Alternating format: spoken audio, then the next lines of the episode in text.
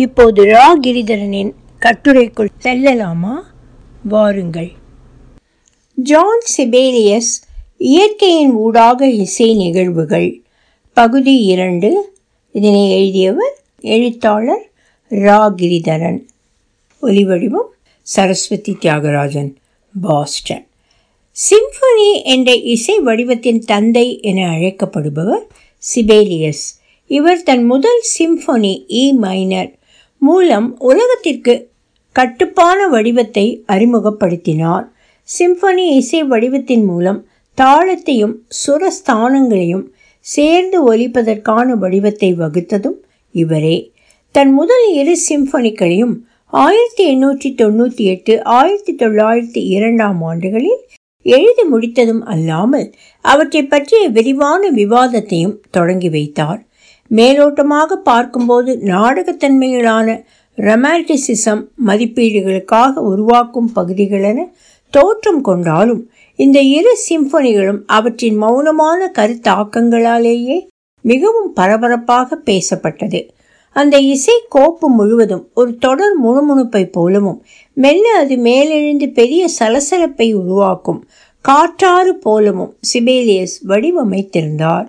இசை ஒருங்கிணைப்பாளர் கஜானுஸ் இந்த காலகட்டத்தில் இருக்கும் நீதி மற்றும் ஒழுக்க கேட்டுக்கு எதிர்ப்பாக அழும் இதயம் உடைந்த ஆன்மாவின் குரலாக இந்த சிம்பொனியை உருவகப்படுத்தினார்.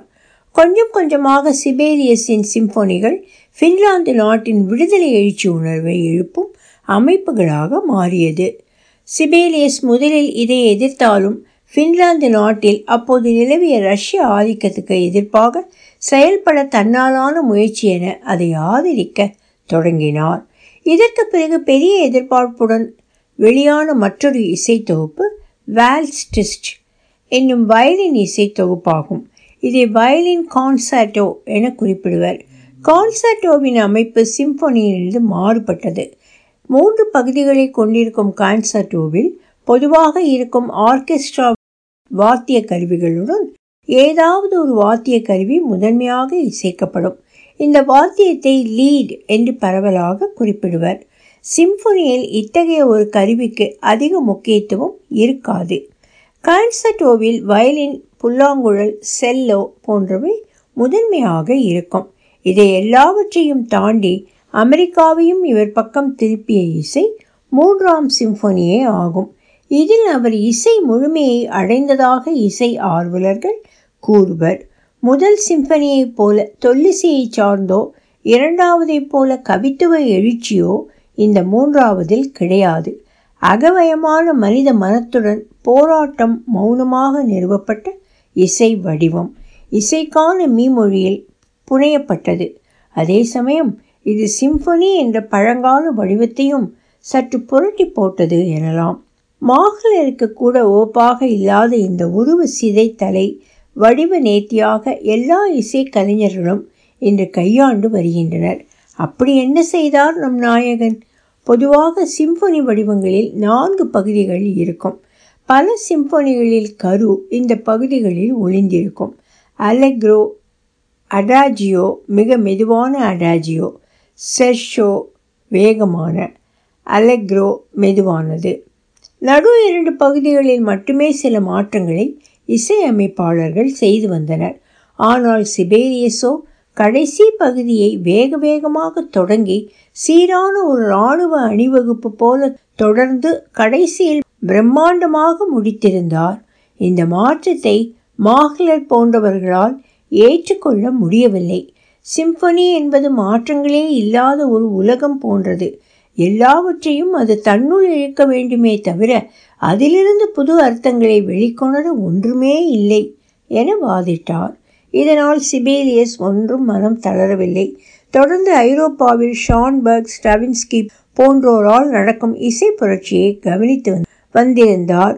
ஜெர்மன் இசை மாற்றங்களினால் சோர்வுற்ற சிபேலியஸ் தன் தாய்நாட்டுக்கே திரும்பச் சென்று இயற்கை அழகுகளோடு இருந்த ஐனோலா என்ற ஊரில் தன் வாழ்நாள் முடியும் வரை வாழ்ந்து வந்தார் நான்காவது சிம்பனி ஐரோப்பாவே பார்த்திராத ஒன்று. இப்போது சிபேலியஸ் செய்வது தாளம் அல்லது நேரத்திலான புரட்சி.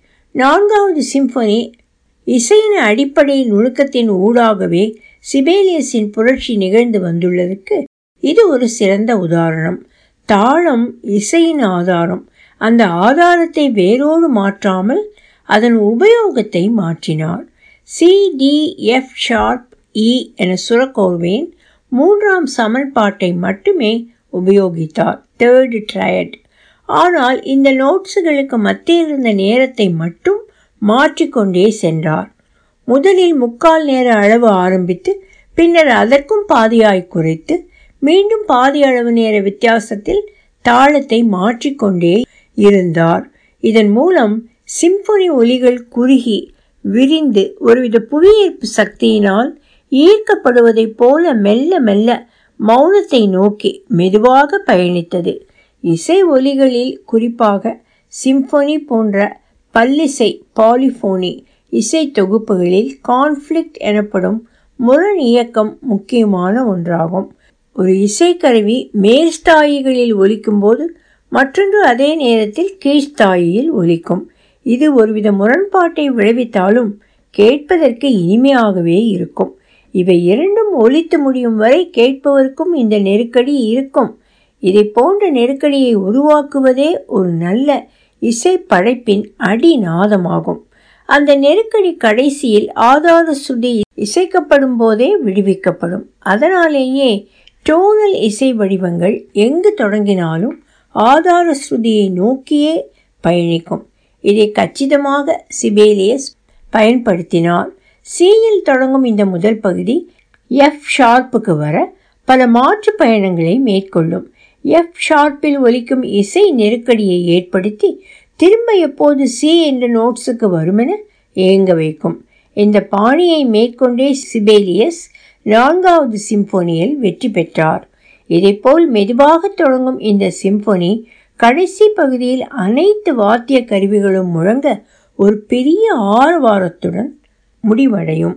தன் ஐந்தாவது சிம்பொனியின் கருவை சிபேலியஸ் இயற்கையிலிருந்தே பெற்றுக்கொண்டார் அவர் இருந்து வந்த ஐநோலா வீட்டைச் சுற்றி அற்புதமான ஏரி இருந்தது.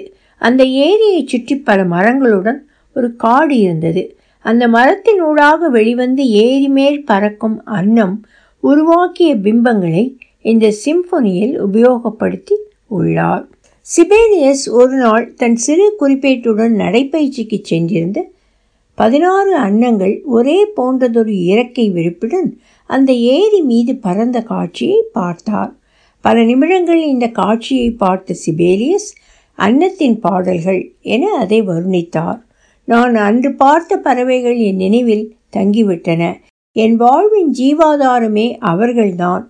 இந்த உலகத்தில் இசை கலை இலக்கியம் போன்ற எதுவுமே எனக்கு முக்கியமில்லை.